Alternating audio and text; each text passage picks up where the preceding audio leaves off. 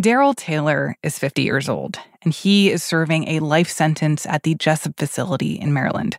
So far, Daryl has been in prison for 21 years, and he has already missed so many milestones. I got a brand new granddaughter.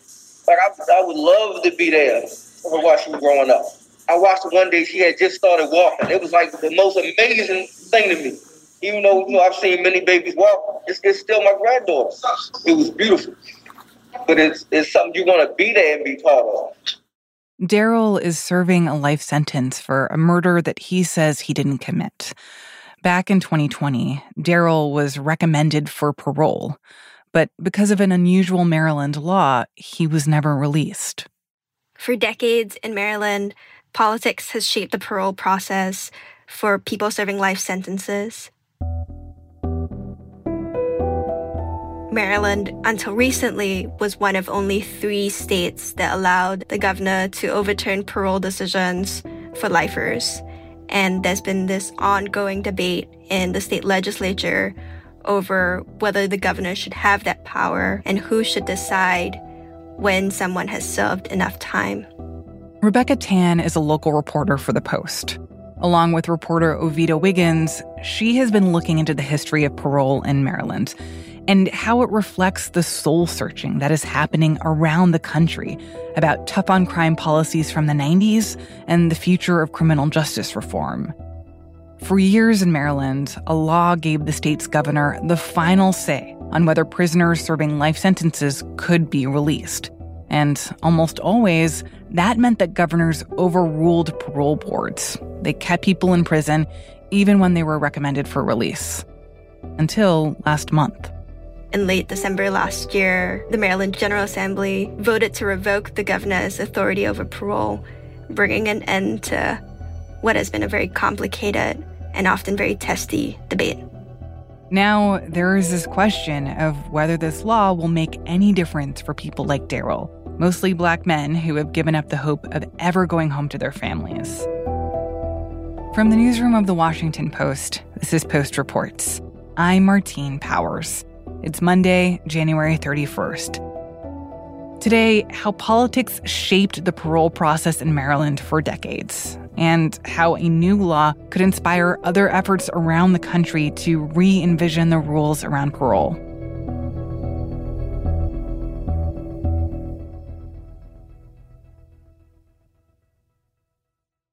I got to know Daryl Taylor first through his family, his wife, Janae, and his daughter, Amber.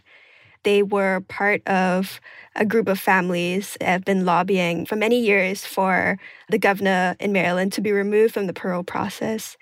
And in 2019, after spending 19 years in prison for a crime that he says he did not commit, Daryl was unanimously recommended for parole by the parole board in Maryland, which is an independent 11 member board of officials. The parole board looks at a variety of factors when they assess whether a prisoner is ready for parole. First of all, not all life sentence prisoners are eligible for parole. Only those whose sentences come with the option of parole can start that process after serving a minimum number of years. And when they hit that benchmark, the parole board starts to look at various aspects of who they are, their record in the institution, what they've done to show that they have been rehabilitated, what they've done to show that they would be a safe and active member of society when they were released. And so after going through something like an 18 month process with multiple interviews, with an extended review, with a psychological evaluation, the parole board decided that Daryl Taylor was fit for release. What was his reaction when he heard that he had been recommended for early release? Daryl told me that it was, in some ways, one of the best days of his life. Just that small recommendation was the biggest the biggest thing I've ever had since I've been here. Keeping in mind that he spent the last two decades behind bars, he said that in that moment he felt closer to home that he had ever been since he was sentenced in 2000. His wife and his daughters and his father felt like he really was, you know, just one step away, that, that he was close enough to home to the extent that they were preparing a room, they were preparing for him to really come home. And then what happened after that? In March of 2020, just as the pandemic is starting to hit and, and spread through prisons in Maryland, Daryl gets a piece of paper from state officials that says he's been rejected for parole by the sitting governor, Larry Hogan. Oh my gosh. And as is customary for prisoners like him, no reasons are provided. What what was it like for him in that moment when he found out that he was not in fact going to be approved for parole? He said, and he returned to this particular word a bunch of times in many different occasions where he recounted that moment. He said it was crushing. Well, I was crushed because I, I, thought this was really my opportunity. Because going in front of the, the, the parole board and having them recommend me for parole means that they did everything on their part to look and research and, and look and say, hey, is this somebody who should be released back to the street? And they, their decision was yes, this is somebody should be released back to the street. So my thing with the governor is, what's the reason for the parole board if they can't do their job? He said that it felt like there was a rug that had been pulled out from under him. It's so very difficult because when you do everything it is that you're supposed to do, uh, you think you're going to get the results that they say you're supposed to get, but you don't get it.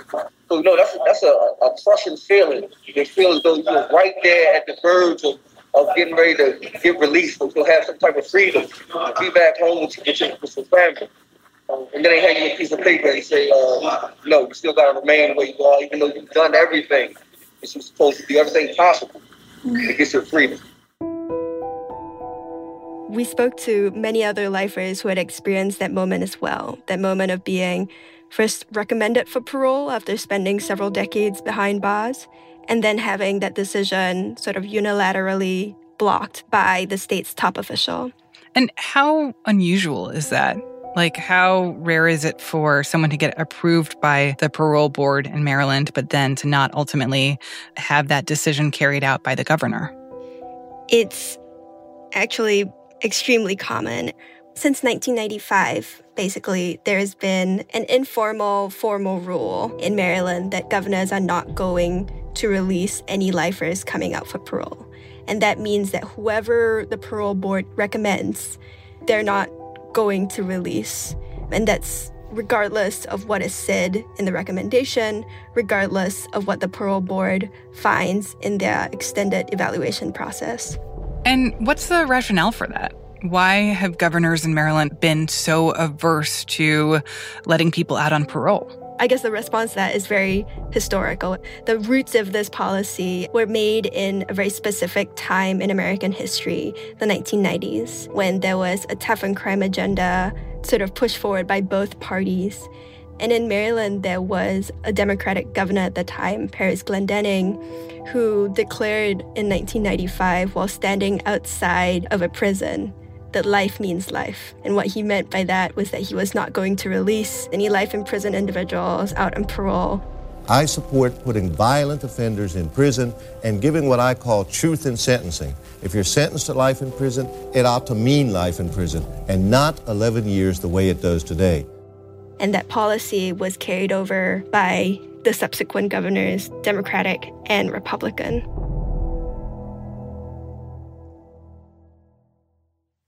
Just a couple of years earlier, there had been some pretty highly publicized, horrific crimes in Maryland. There was a lot of anxiety over violent crime, and it was politically popular at the time to declare a very clear, firm stance against violent criminals.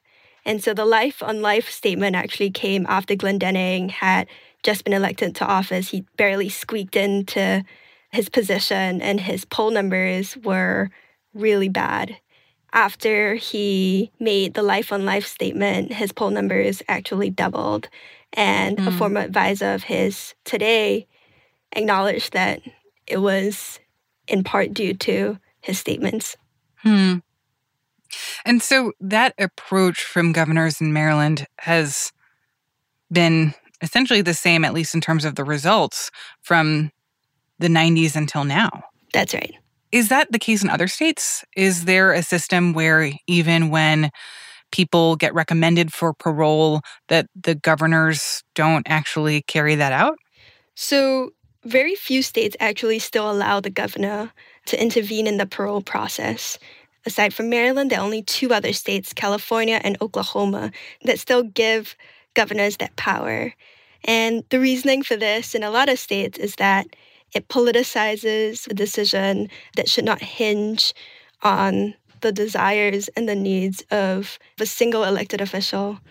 The rest of the country, though, the parole process is actually very complicated and, and differs from state to state. The reason for that as well is because in the 1990s, a lot of states implemented various quote unquote truth in sentencing laws that curbed parole in different ways. And so there mm-hmm. hasn't really been a significant movement to go back and revisit those laws until now. Why are those laws being revisited now? So, when George Floyd was killed in Minneapolis, it sparked an international response and a nationwide desire to relook at the criminal justice system. And life in prison individuals, their families, and their advocates saw an opportunity to raise awareness and raise attention for an issue that they thought had been long overlooked. Hmm. One in seven prisoners in the United States today is serving a life sentence. That's more than 200,000 people. And the racial disparities among the lifer population is even wider than for the general prison population because sentencing disparities basically compound for people who are sentenced to life. We see that most of all in Maryland, which is the highest percentage of black lifers in the nation. So, this law that we started talking about to revoke the governor's authority, after many years of predominantly black legislators pushing for it, it passed last year in the General Assembly. Governor Hogan revoked it, forcing it to come up for a veto override. And again, two thirds of the General Assembly said, no, uh, the governor should not be involved. And that brought an end to a decades long rule and was seen as a big victory by a lot of these activists. I'm curious what you heard from governors about some of their resistance to letting more people out on parole. So, of the four, I guess, governors who have participated in this policy, Parris Glendening has come out as the most prominent advocate for revoking the governor's authority. After he had been governor, he had been approached by several uh, criminal justice groups who tried to explain to him the impact of his policy. My reporting partner, Ovetta Wiggins, spoke to Glendening, and he said that it's um, never easy to admit uh, that you were wrong, uh, but I can tell you without hesitation uh, that was wrong. And uh, it's always difficult to admit you made a mistake, but I did, and it was a very serious mistake. So basically, two decades after he set this policy in place, he came out to say that he was wrong and that he was sorry and that he had acted in the interests of politics at the time. That's very surprising. Like, what was your reaction when you kind of understood how much Glendening has changed his thinking around this, especially if he was kind of at the core of why things are the way they are in Maryland now? On some level, I found it pretty remarkable that he was able to turn on the issue and not only admit that he was wrong, but actively campaign and advocate for the governor's authority over parole to be revoked. But there are activists who are far more skeptical and think that he was simply moving with what he now thought was politically acceptable.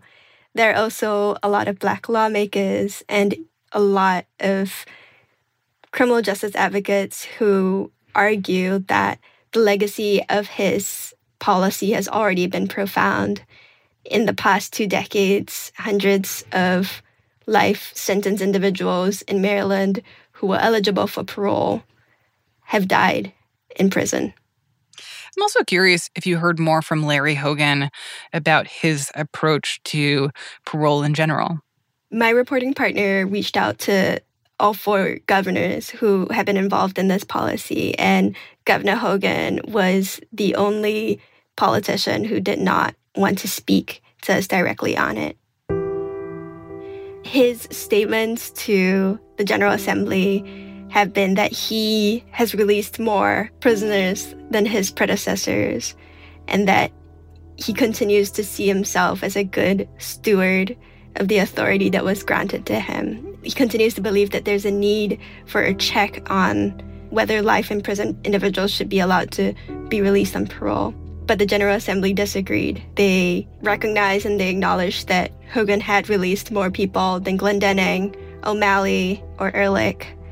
But on principle, they wanted the governor out.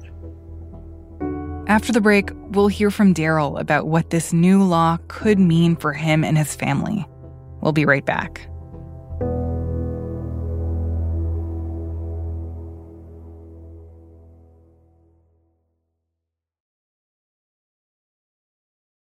So, what does that change then for prisoners going forward? I mean, for people who are in Daryl's situation where the governor had previously rejected the parole board's recommendation that he be released, does that mean that he finally is going to be released now?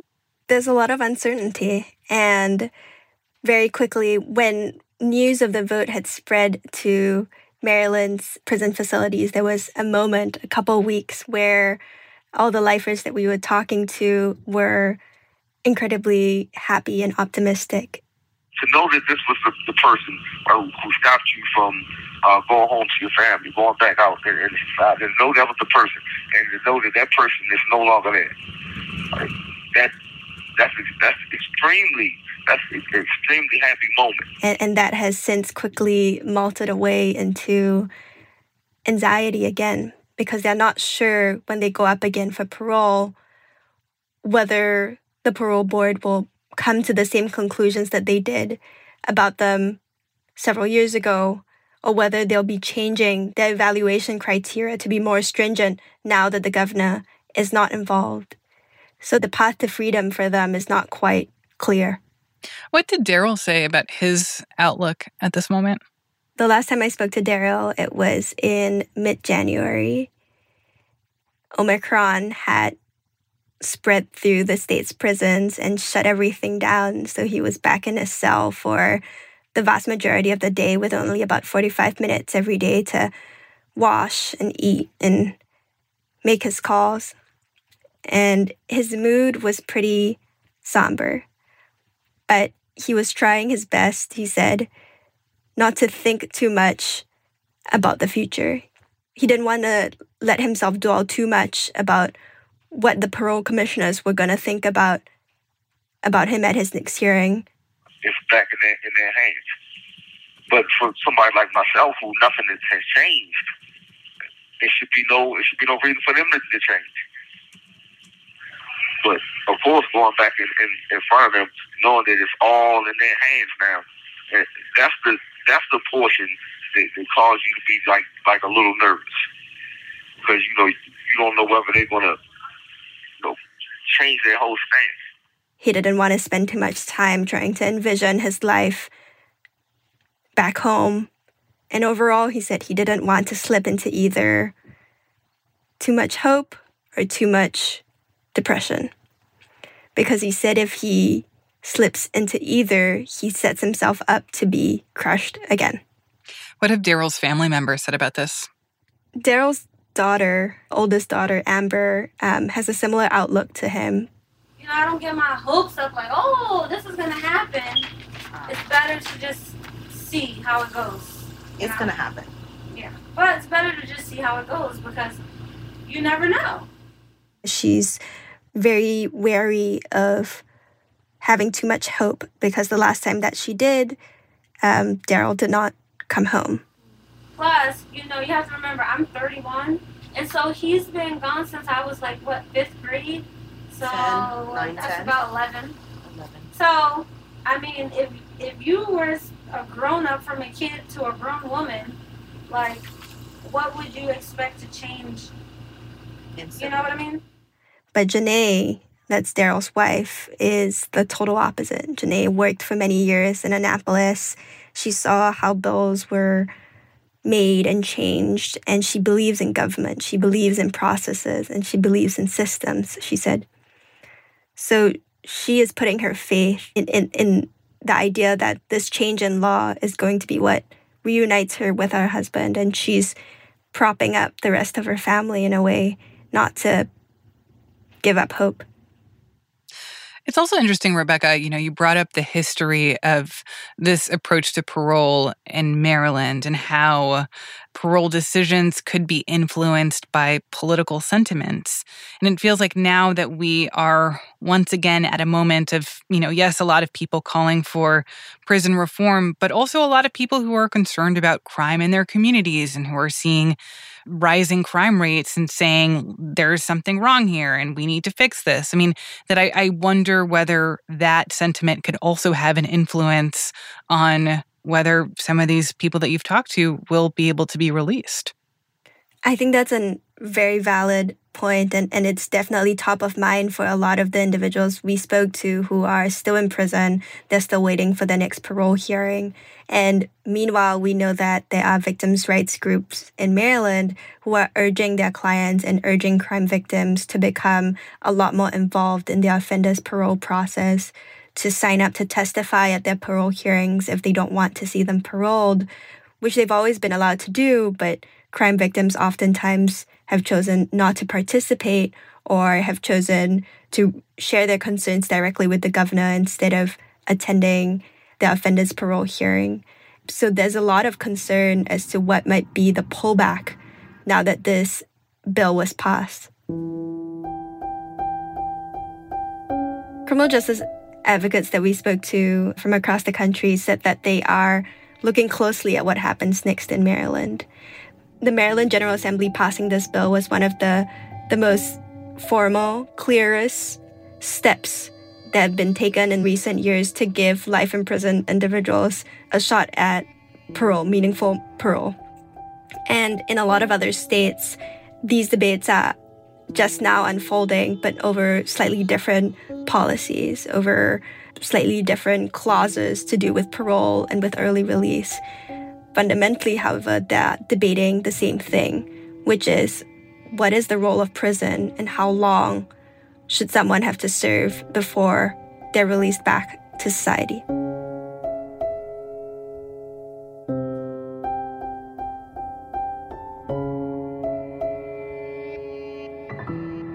Rebecca Tan is a local reporter for The Post. She co reported the story with Ovetta Wiggins.